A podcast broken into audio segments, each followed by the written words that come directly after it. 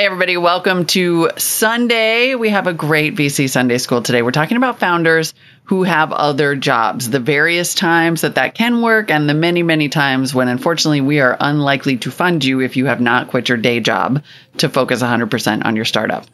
And then I'm going to interview Joe Blair, the co founder and general partner at Baybridge Ventures for This Week in Climate Startups. He is a climate investor who goes all the way back to the first clean tech wars. And Baybridge is a really interesting firm. It is specifically focused on ESG and sustainability. And we're going to talk about how they look at that, the metrics that they use to measure that in terms of their investing, and just this lens on venture capital. It's going to be a great show. Stick with us.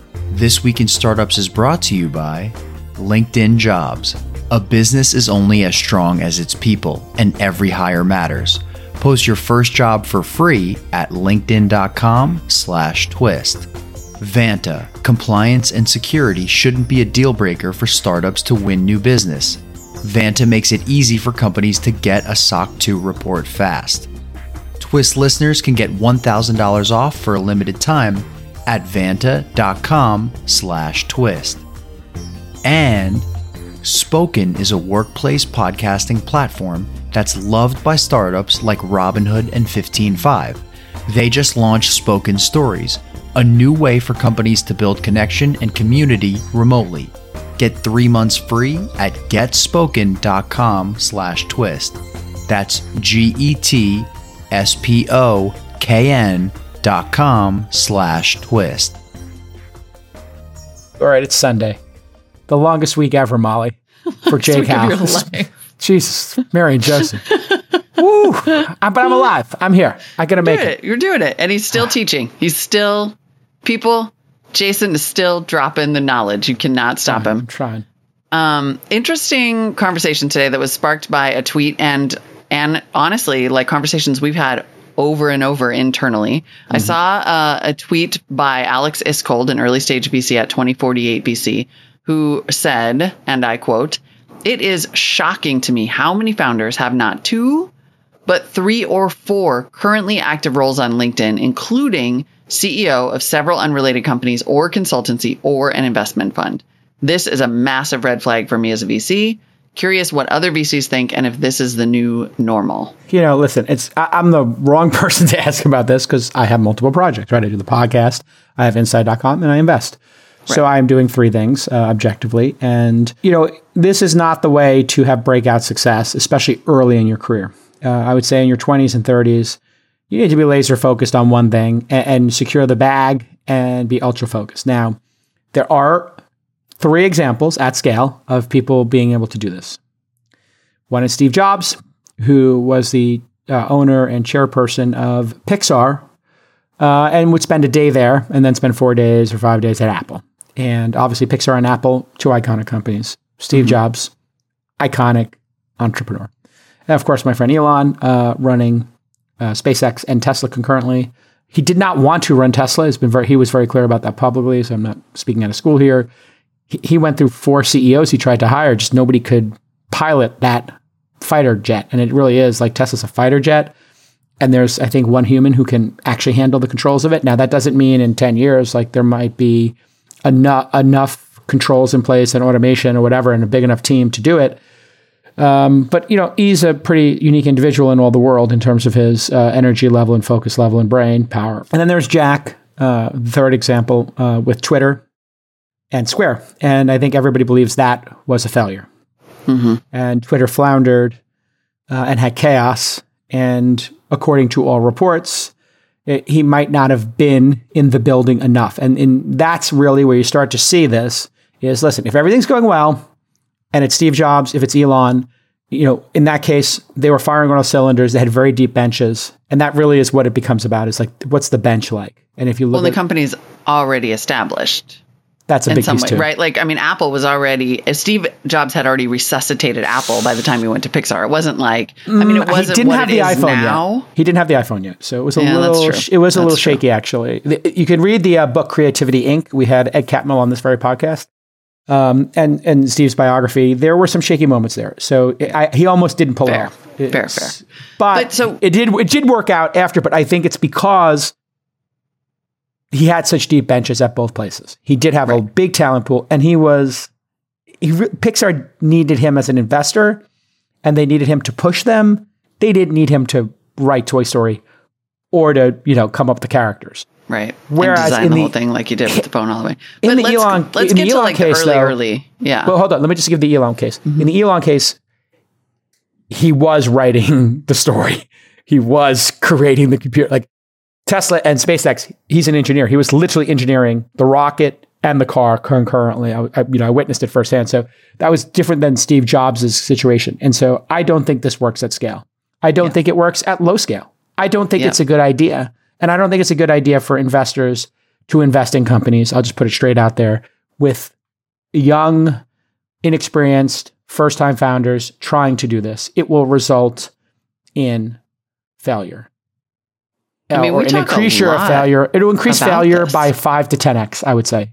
Yeah. Because focus yeah. is what it's all about, especially if you're trying to get product market fit. Okay, anyway, continue, Molly. So, Sorry. what about, yeah, I mean, we talk about a lot about this internally. Like, it is considered, I think it's fair to say, a red flag if a founder is not full time at a company.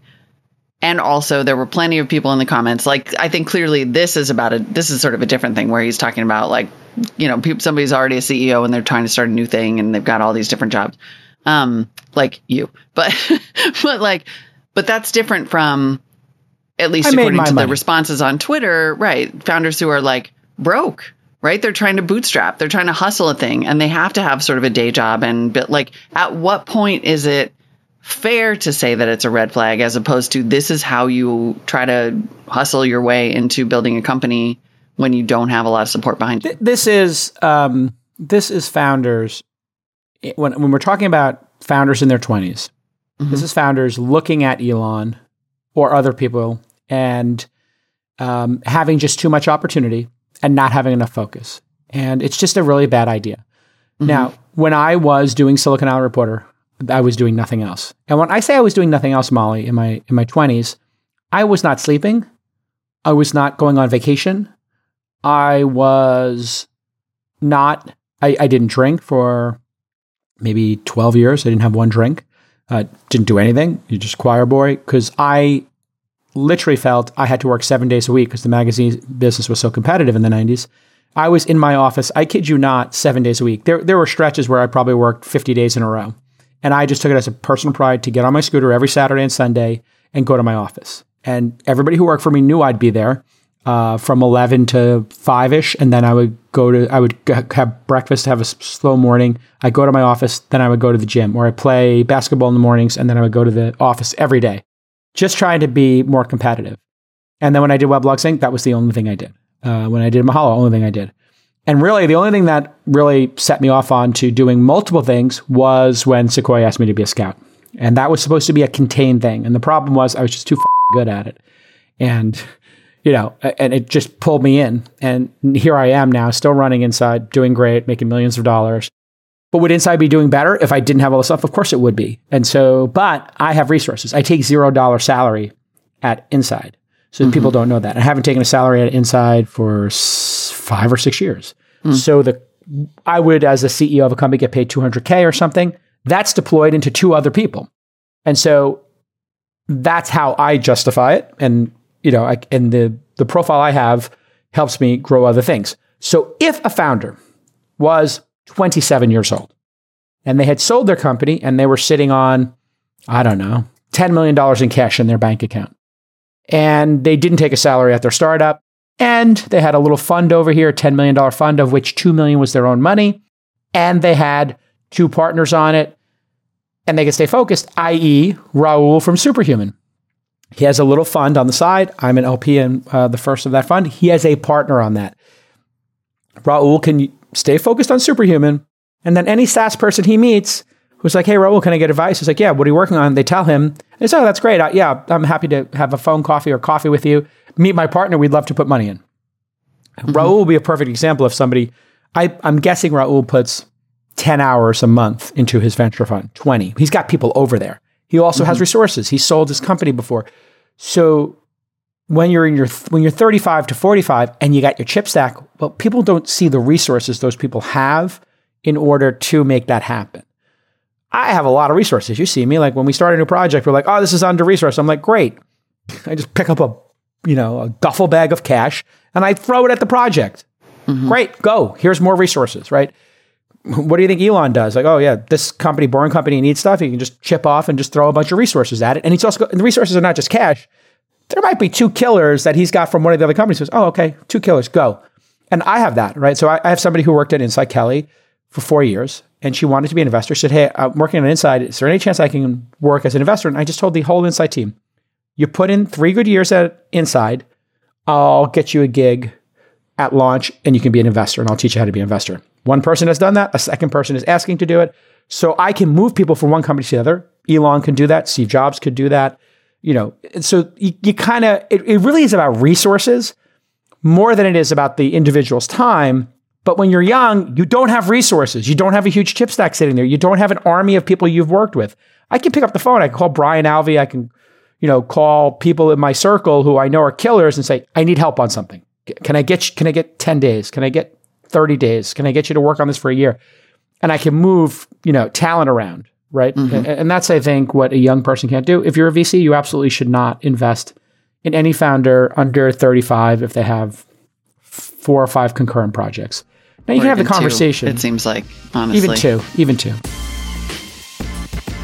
As you gear up for Q4 in the fall, you need to have the best people on your team and you need to be firing on all cylinders. You can't have any waste. And LinkedIn Jobs is here to make it easier for you to find the right candidates faster. And your first job post, if you listen to This Week in Startups, is always free. LinkedIn Jobs is the best hiring platform out there. We all know that. And how do we know it? Because we post all our jobs there and we consistently, mm, chef's kiss, get our best candidates off of LinkedIn. If you need any more convincing, it's the world's largest professional network with every couple of weeks we have to update this number. 810 million people. Creating a new job takes just minutes. It's so simple. And you can add that purple hiring frame around your LinkedIn profile. You see that now? So everyone knows you're hiring. So if you're active on your feed and you're posting updates, then people might see it go by. They see you're hiring, like, I would like to work for that person. Boom. You can also add screening questions, which I love. You can filter out all those non serious candidates. You don't want any drive by resumes. No, you want people who want the job. LinkedIn Jobs helps you find the right candidates you want to talk to faster. You know that. And did you know every week, nearly 40 million of the 810 million people on LinkedIn are looking for jobs. So post your job for free at linkedin.com slash twist. Again, if you want to get it for free, you go to linkedin.com slash twist to post your job for free. Terms and conditions, of course, apply because they're giving you something for free. So if you're a founder and you're coming to raise money, like I understand you take might have been bootstrapping, but it's well, take it off your LinkedIn. But also it sort of seems like if you're if you've been bootstrapping, you've been sleeping on the couch, you've been doing another job, when you're coming and asking for a million dollars or more, that's when you gotta quit the day job, right? Like you have to. Oh yeah, so if we're just at day job, you're working at Google. I'm talking created, now. I'm talking day job, right? There's yeah, the yeah. you're running something else and you're trying to start a new thing. Sure, that's one thing. But if you're bootstrapping with a day job, at what point do you need to clean that up and say, I am going out and pitching to VCs now, and they're going to want me to be full time on this? If it's a side hustle, you cannot raise money for it. Under no circumstances should invest. We had a company that we really liked. They were three or four partners, two or three. Uh, say I think I'm just gonna make up a number here. Four, three of the four were still working their full time jobs at like you mm. know uh, major tech firms. And every time they met with the VC, they're like, "Well, when are you all going to jump off?" And they're like, "Well, you know, we got this like rest invest situation over here. We're making a ton of money." So it's like obviously this company is not a priority for you. And so you're basically signaling if this company's not a priority for you, why the heck should it be a priority for a venture capitalist who has other options? And this is what you've learned in the first six months. When you got here, you were like, took the guns out. You're like, I'm gonna fire some bullets. I was like, whoa, whoa, whoa, whoa, whoa, whoa, whoa, put the gun down. Whoa, whoa, whoa, whoa. We don't have that many bullets, FOMO, Molly. FOMO, FOMO, FOMO, Molly's like, FOMO, FOMO, FOMO, FOMO. I'm like, Molly, Molly, Molly, this, we don't have unlimited bullets here. I was like, put the guns down. Here's the sniper rifle. Back away from Lay the down. Checkbook. Take a deep breath put the sights on something and just breathe and slowly squeeze the trigger and let's you know hit it right? And so you got to hit the target you know and, and that's the, the key here is vcs have their choices and now you have so many choices right? So i've watched as your book of business has grown you got all these great founders you got all this great opportunity and you're like you know what?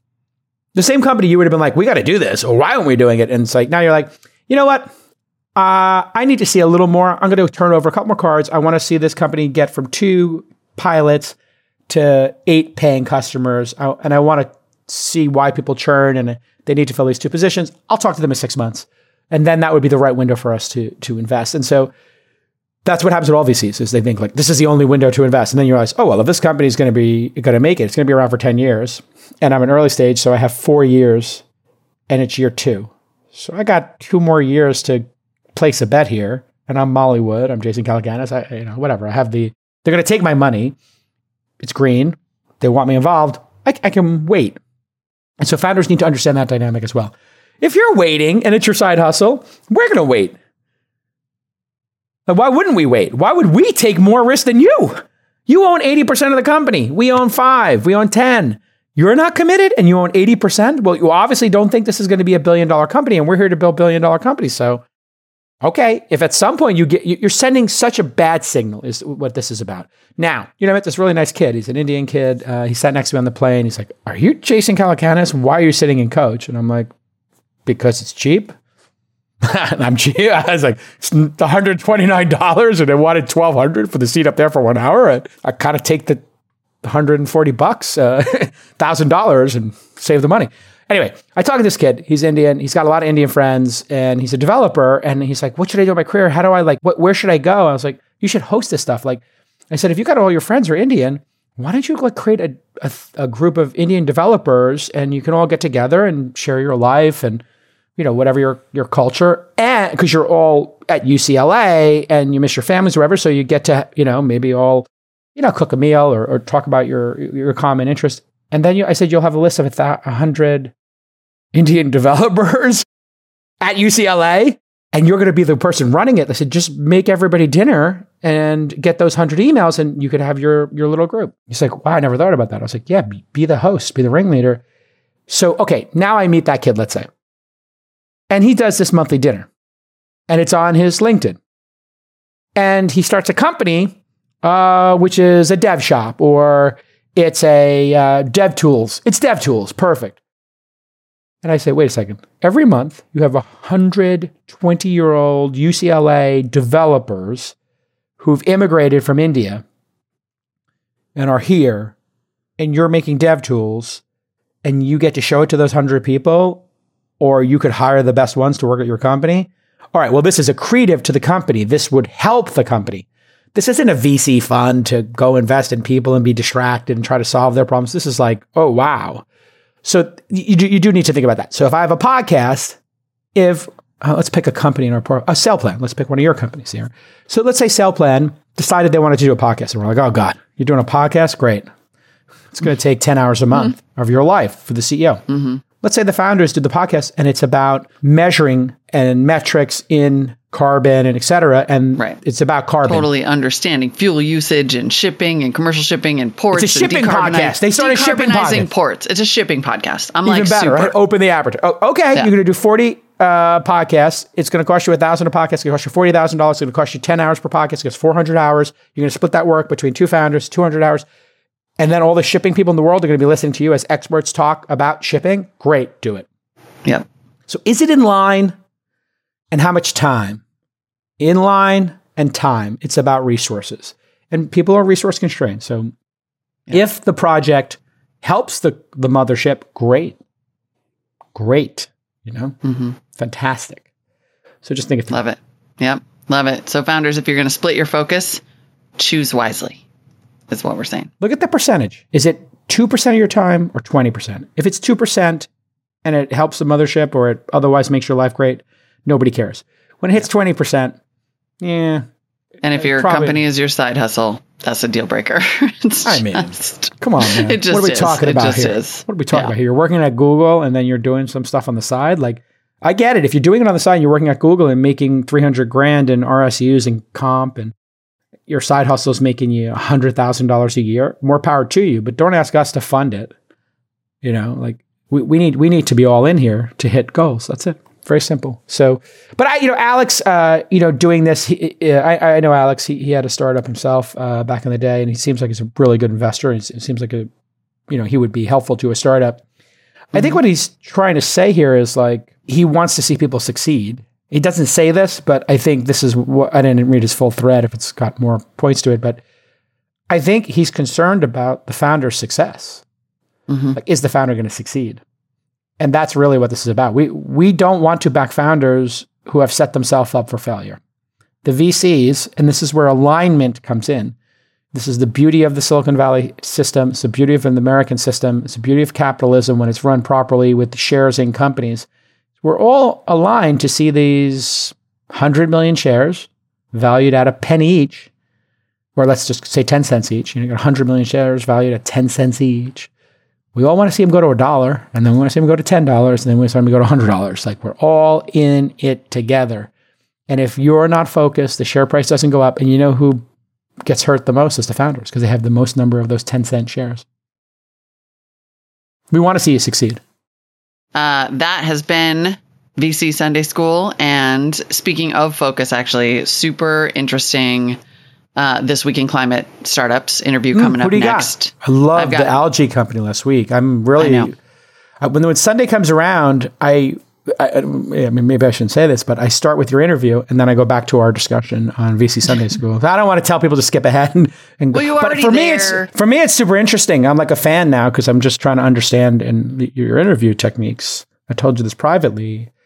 Really, you've you, you got the both sides of the blade are sharp here, people. So like Molly's a little bit of a monster here in these interviews. She's she's hacking limbs. It's good. The Good stuff. mindset, the mindset's starting to change. I can feel the shift. It's great. I love it. Osmosis. It's working. Osmosis and a learning environment is, Mm-hmm. Yeah. you know, I mean, our our shop is a learning environment. PD is PD. good. We like our Yeah. PD here, professional development. This is, I think you'll be interested in this because this is Go. actually an investor. I took a little bit of a departure away from like all the cool sci-fi companies with the mushrooms and the algae and the, like, although I have this like alternative propulsion fuel thing that I got to do. Anyway, Great. this is uh, a very focused investor, co-founder and general partner at Bay Bridge Ventures, which is actually new, brand new over in Berkeley. Uh, and he, but he's been a climate tech investor for a long time, like clean tech 1.0 scars kind of thing, and has started, uh, co-founded an ESG and sustainability focused venture capital firm.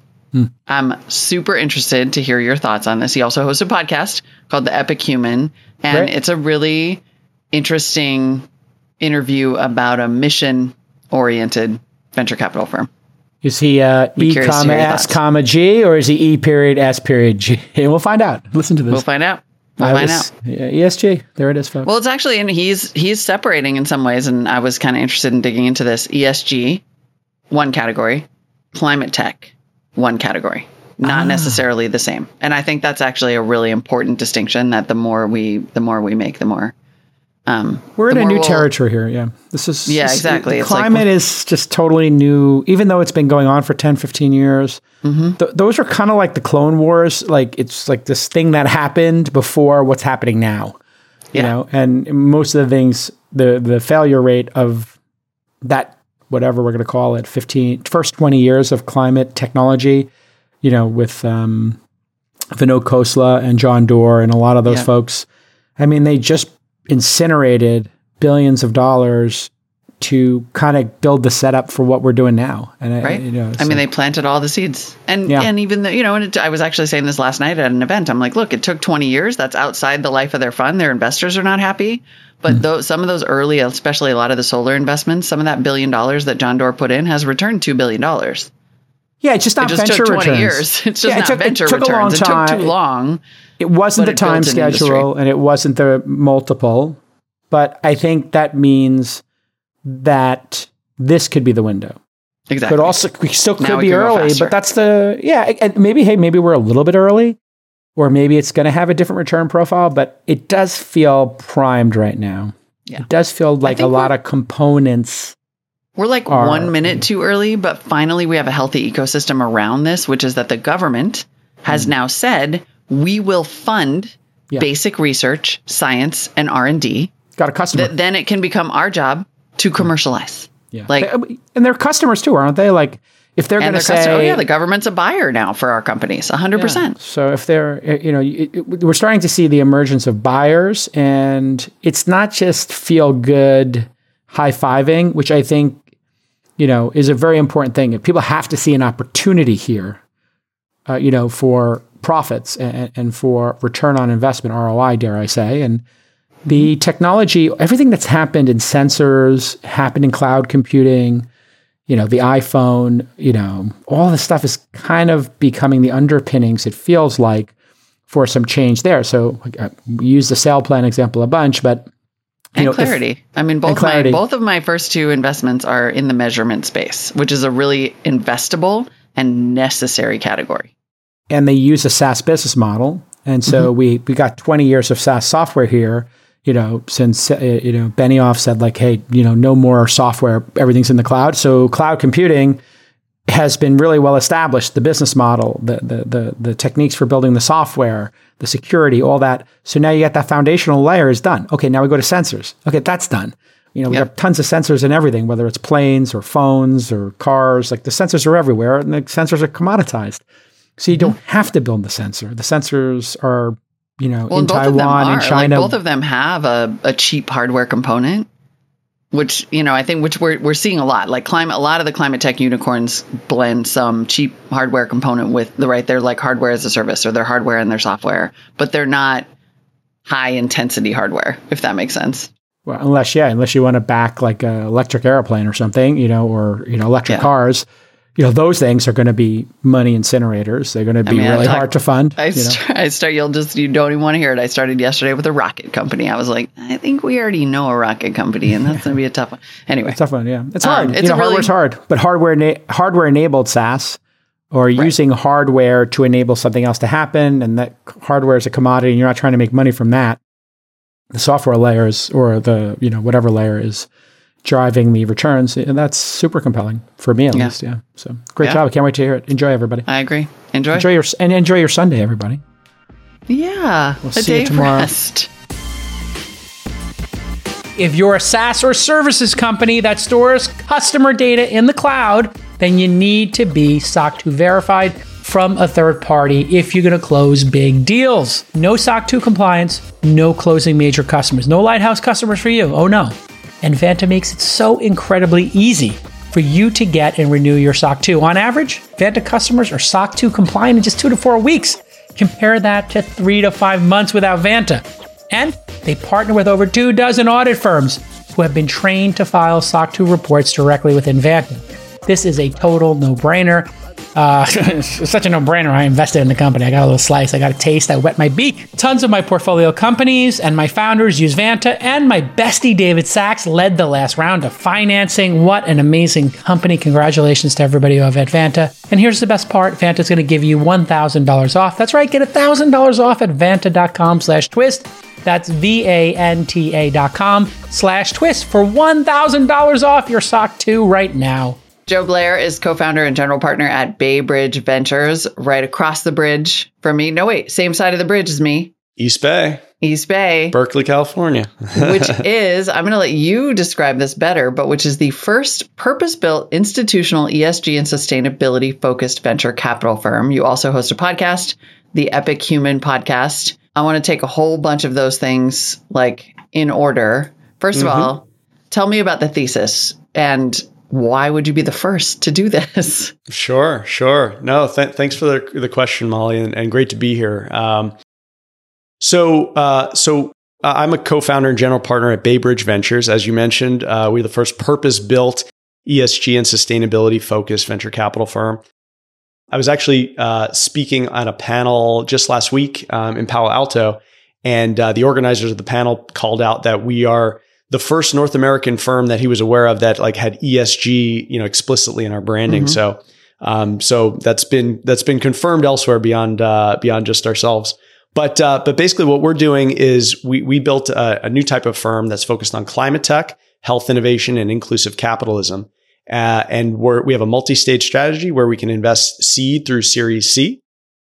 And we actually built our own ESG methodology after couple of years actually of uh, behind the scenes work consulting with some of the world's leading experts around ESG and sustainability um, to develop this comprehensive, holistic stewardship model that we think is really unique and, and industry leading. Um, so I can't say too much about it because some of it is pri- proprietary, but um, I can tell you that it's it's not um, it's not simple and it's more than just a kind of a check the box uh, type of exercise.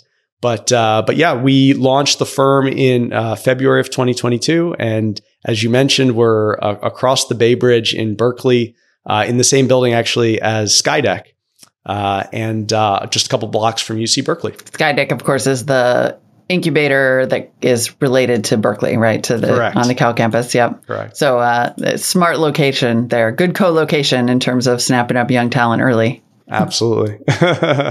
I want to, before I ask you more about how this plays out in terms of investing, you have lots of investing experience. Chrysalix, Chrysalix Venture Capital, uh, Obvious Ventures, a principal at Coda Capital. How did all of that kind of get you here? Like, certainly Obvious, I know well as a mission driven, but not impact investing firm how did your experience lead you to like okay we're going to do this very specific thing with this very specific purpose raise our own fund and there will be a market for this? Yeah i appreciate that question. Um, perhaps it, it, might be helpful to go like just one or two steps further backward um, just to, to, kind of set the context how do I, I even ended up in venture capital um, which i really never expected to be. So i, I went undergrad uh, to lehigh and, and, studied mechanical engineering um, and then I stayed on to do a master's there, um, focused on software to control complex physical systems. So atoms meeting bits. Mm-hmm. Um, and I actually did my master's thesis on uh, controlling plasma in a nuclear fusion reactor. So that was my first kind of entree into the, the energy industry. And uh, after that, I went and joined a big Fortune 500 company uh, called Ingersoll Rand as part of their engineering leadership development program, which basically had me moving around the United States, working on, on different business units, primarily focused on product. And it was a great program. But uh, along the way, I personally became very uh, concerned uh, about climate change. And so uh, I decided to take a risk and uh, change my path and, and go join a venture backed clean tech startup.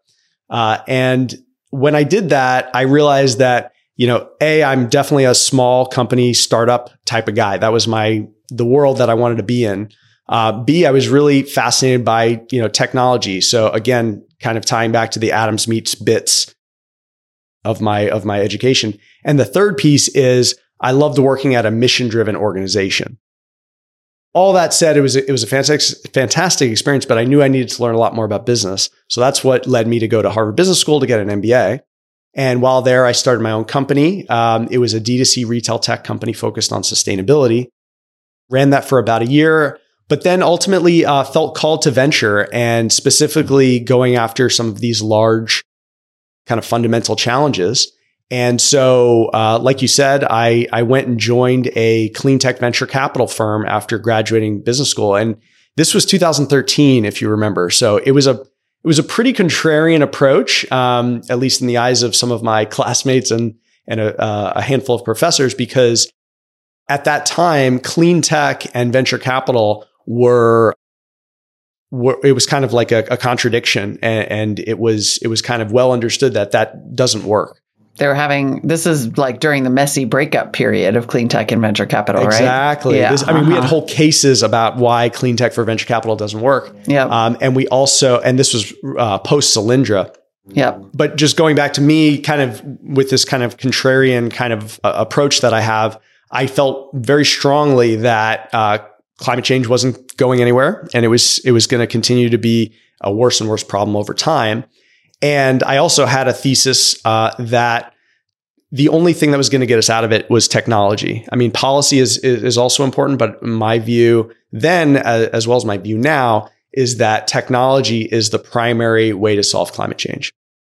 So I went and joined this firm. It, it was a fantastic experience. I got to learn about all the different uh, kind of subcategories within climate tech. And quite frankly, I got to see some of the fallout of Clean Tech 1.0 um, from a, from a firsthand point of view, and got to see all the things that didn't work, the technologies that didn't scale, the products that weren't profitable. And so it was an amazing learning experience. But at the same time, I got to see and invest in the seedlings of what has now become the climate tech 2.0 trend. And so it, it was an amazing experience. Um, and then, as you said, um, I got to do some co-investing with Obvious Ventures, who uh, hired me. And that's how I ended up moving down to the Bay Area.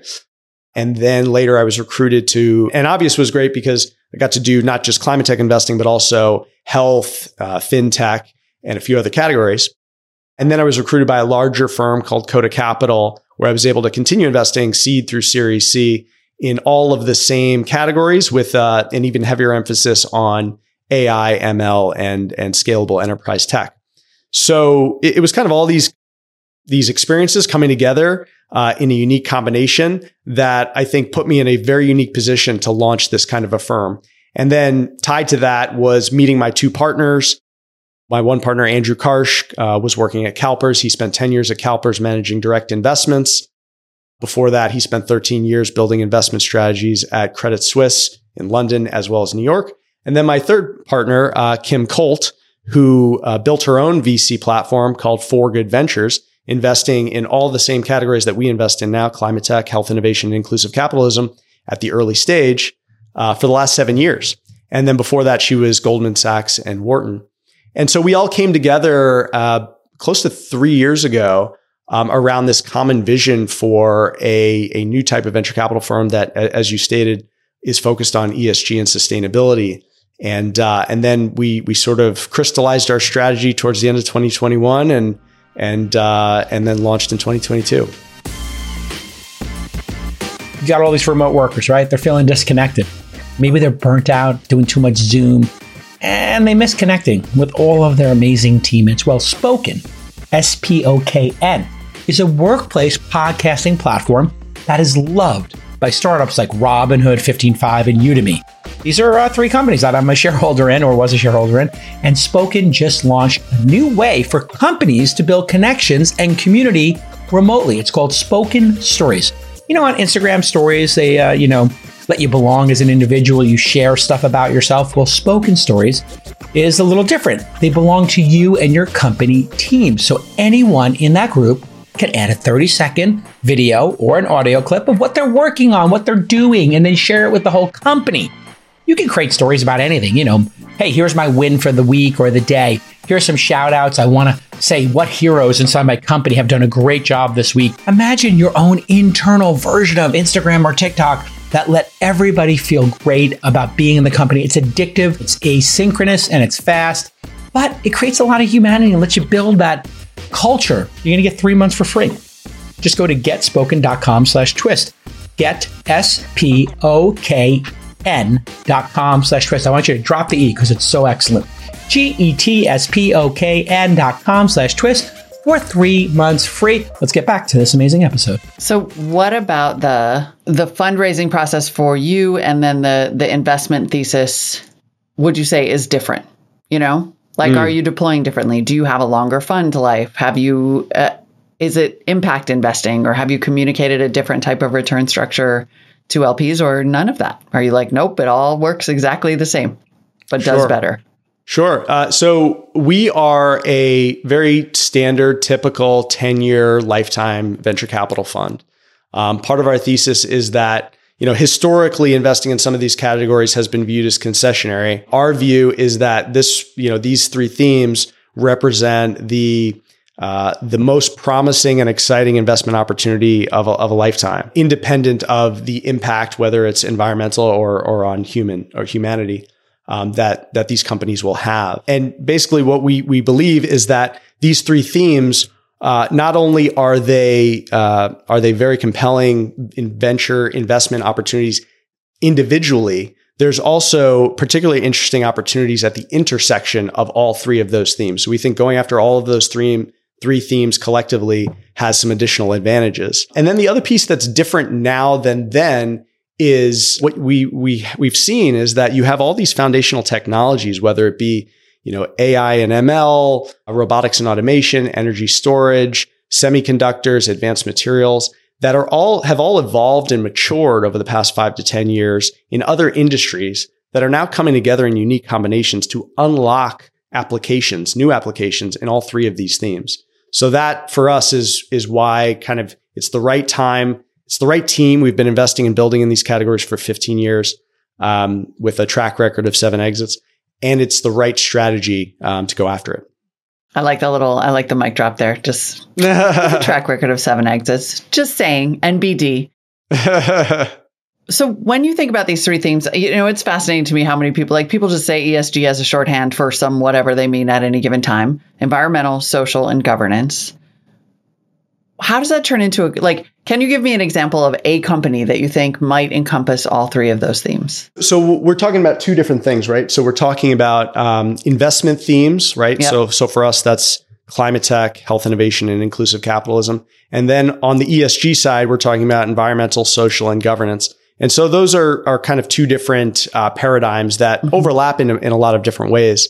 Um, but what I would say is that, you know, there's traditionally on the ESG side, it's been primarily used in the public markets, right? And primarily as a negative filter for tobacco, firearms, fossil fuels. And it really has is a lot easier in the public markets to track these things because all the data is public. And there has definitely been some ESG washing that I think we've seen in the public markets, which is quite frankly is why there's been some backlash. Um, so there's some work to do, I think, in our in our industry and in trying to educate people as what ESG actually is. Mm-hmm. But then you take that and you apply that kind of methodology to the private markets and it's much different, right? Data is not publicly available. What's appropriate for the particular stage of company is different. What's appropriate for a series C company is not necessarily what's appropriate for a, a series A company. So that's why we had to kind of go back to the drawing board and redefine the way we see ESG on a daily basis and what that means for companies, not only in terms of how we make the investment, um, the themes we go after, but also how do we help the companies over time stay true to their mission and to their values? Right. But it does sound like you're describing, and I think we're seeing this. This is almost the sort of larger philosophical question. We're seeing this split between, like, there may be climate tech companies. Those are not ESG companies, despite the E. And that in some cases, we might start separating climate and pure climate solutions from ESG, right? And that that might be okay or necessary in some cases? Yeah, I, I, again, I, I, I I view them as two separate um, kind of uh, yeah. frameworks. Yeah. That you know also like to be to be honest, they're they're very interrelated. Mm-hmm. Um, so, it, but it's hard to you know completely separate them, and it's also hard to to kind of try to map them one to one. But on the governance side, I think that's kind of a piece of ESG that's uh, quite uh, that's actually spoken about, I think, the least, mm-hmm. um, but may actually be the the most important or one of the most important as you think about you know companies like WeWork that lost 40 billion in valuation because of, of a governance issue, right? And how can you implement the right kind of governance at the right time in a company's life cycle such that they prevent that kind of value destruction? Yep. Um, does that suggest you intend to be a little more active as a fund in the in the governance department? Uh, yeah, th- I mean, absolutely. Like the E yeah. and the S and the G are all key parts of our, our ESG methodology. Yeah. Tell me about the methodology, uh, which you called ESG plus to the extent that you can, because you said, you know, it's proprietary, but it's in, integrated into the investment process what does that mean integrated into the investment process and what can you tell us about it how it works? Sure sure. So so there, there's a little bit of secret sauce in there that i, I can't uh, necessarily divulge but um, be, because it did take us a very long time to, to come to what we've built today. But what i can tell you is that um, on the s side right? So if you think about um, diversity a lot of people think of it as just sort of a again sort of a checklist or a you know almost like a like a survey um, but the way we think about it is there's diversity in, there's diversity out. So diversity in is who's on the team today, who's going to be on the team in the future. How do you help uh, the companies with the recruiting practices? And then diversity out. Who are the stakeholders that are going to be impacted by this by this uh, this company and this technology? So those are all kind of incorporated in, into our methodology.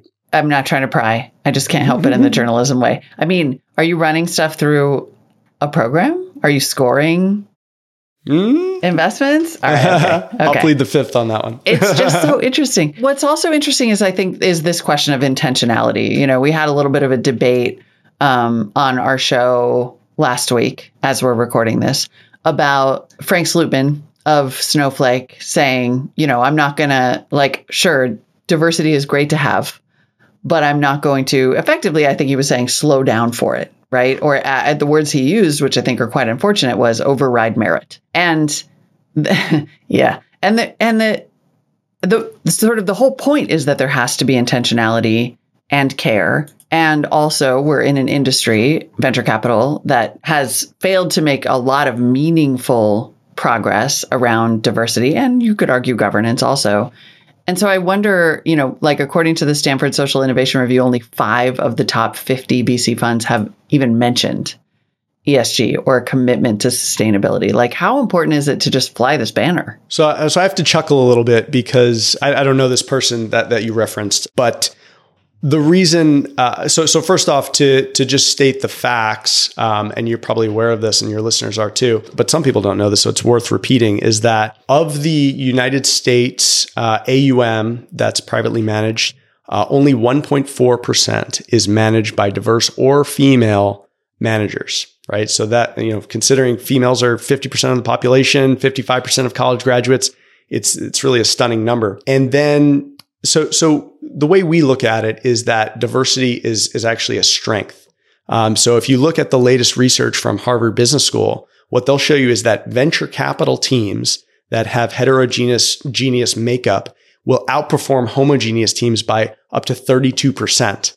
So um, again, it, this kind of ties back to our earlier conversation about like this this historic viewpoint around things being concessionary. Exactly. If you think about it in the, the opposite, opposite, way, it's actually a major advantage, and that's why we launched. Um, you know, our firm is sixty percent uh, diverse owned and managed, and also you know have put in place policies and uh, and values to ensure that we make sure that our our investment team is continuously um, very diverse from both a female and underrepresented community member point of view. Yeah.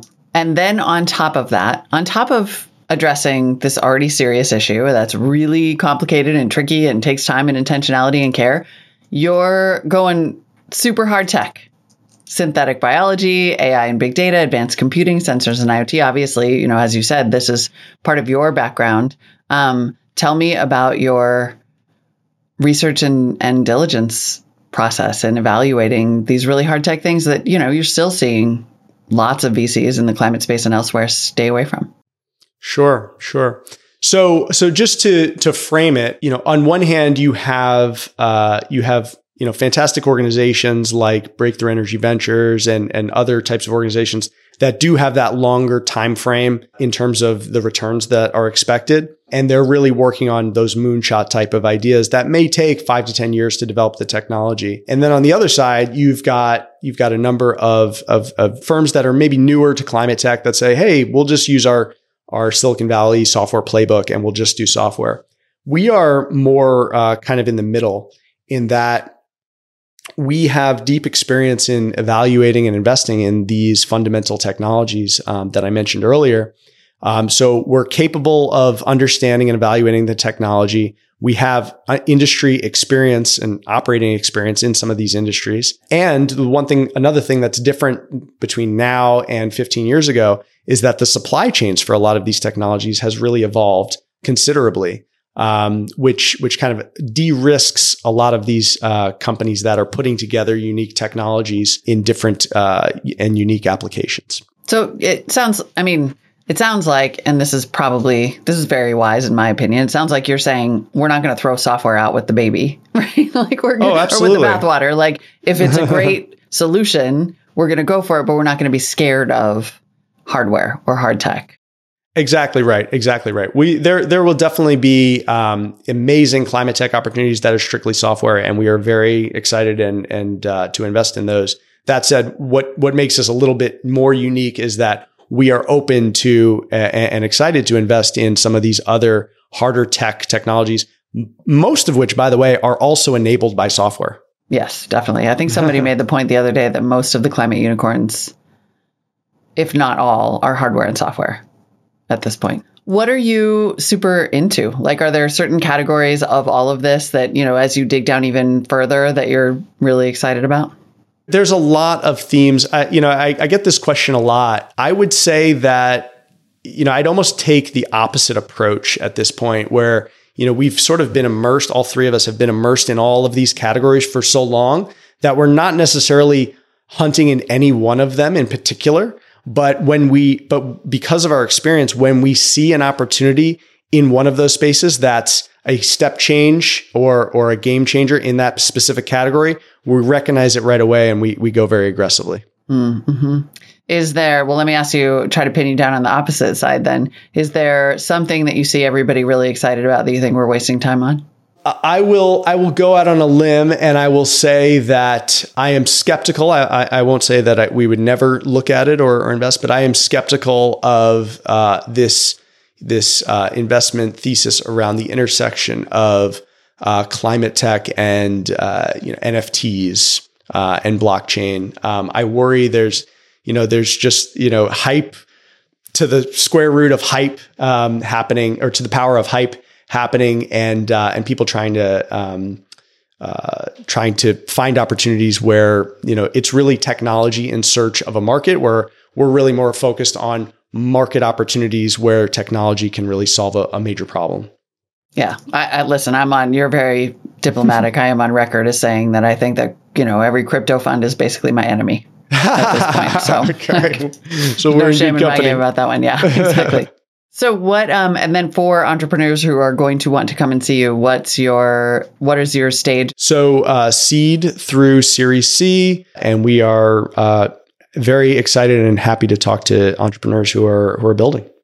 Awesome. Joe Blair, co-founder and general partner at Baybridge Ventures. Thanks so much for the time. Appreciate it. Thank you, Molly. Great to be here. All right, everybody. Thank you for joining us for an amazing week. Jason is off to bed as he should be. He's going to rest up over the weekend, but we're going to be back tomorrow. Tomorrow is another day, and there will be more to discuss. We'll be with you. Stay tuned.